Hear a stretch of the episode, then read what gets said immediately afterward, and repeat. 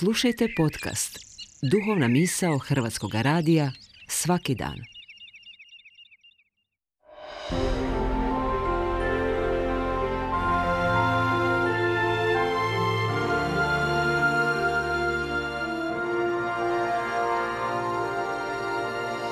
Duhovna misao. Urednica je Blaženka Jančić.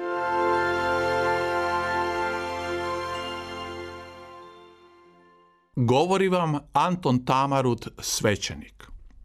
O grijehu i spasenju, ključnim temama kršćanske poruke u današnjem sekulariziranom svijetu nije jednostavno govoriti, a o njima se ipak ne bi smjelo šutjeti. Što je u stvari grijeh? U svakodnevnoj komunikaciji može se čuti govor o grešci ili pogrešci, odnosno o rješenju ili uspjehu.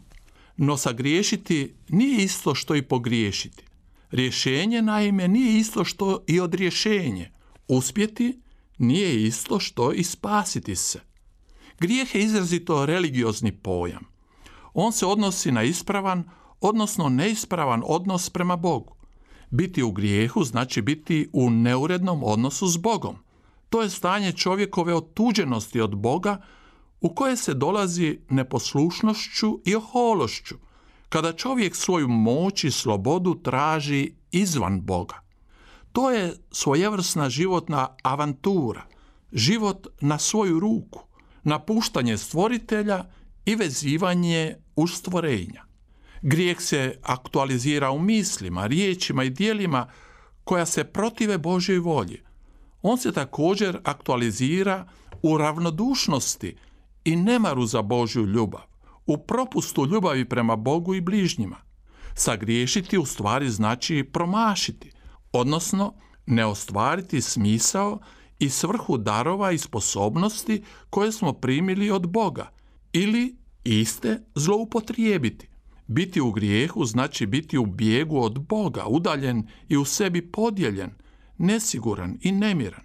Grijeh se pokazuje kao duhovna prijevara i poniženje, pokradenost i zarobljenost, odnosno ropstvo. Duhovna smrt ne samo što je grijehu za petama, nego je njegova posljedica. Nakon što nam je malo jasnije što je grijeh, lakše nam je razumjeti što je spasenje i zbog čega nam svima treba spasitelj. I to onaj spasitelj koji dolazi od Boga, koji je istodobno pravi čovjek i pravi Bog.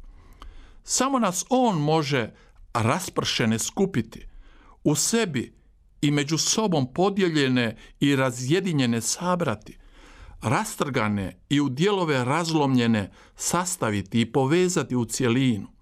Spasenje naime znači cjelovitost, nutarnji sklad i simfoniju odnosa s Bogom, s bližnjima i sa svim stvorenjima. Bog sam u svome sinu hita da nas spasi od grijeha i smrti.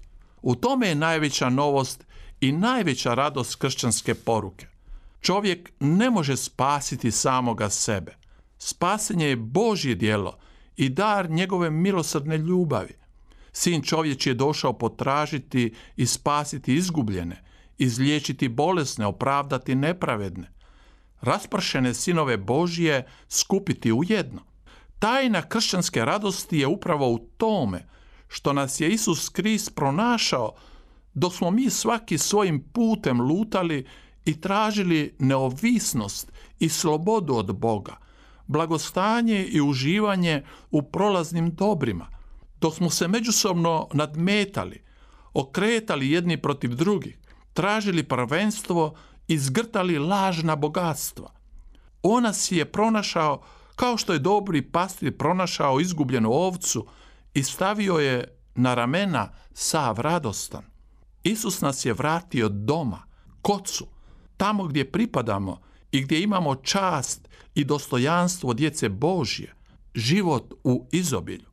Radost kršćanske poruke je u tome što nas Bog traži i pronalazi, što se u Isusu Kristu zauzeo za nas do krajnih granica, pa On ni svoga sina nije poštedio, nego ga je za sve nas predao. Kako nam onda s njime neće sve darovati? U Kristu smo ponovno stekli sposobnost za žrtvu i ljubav, za opraštanje i pomirenje. U njegovim riječima i dijelima otkrili smo smisao slobode i zemaljskih dobara. U susretu s njime probudila se u nama uspavana iskrenost i bezazlenost, krotkost i nježnost.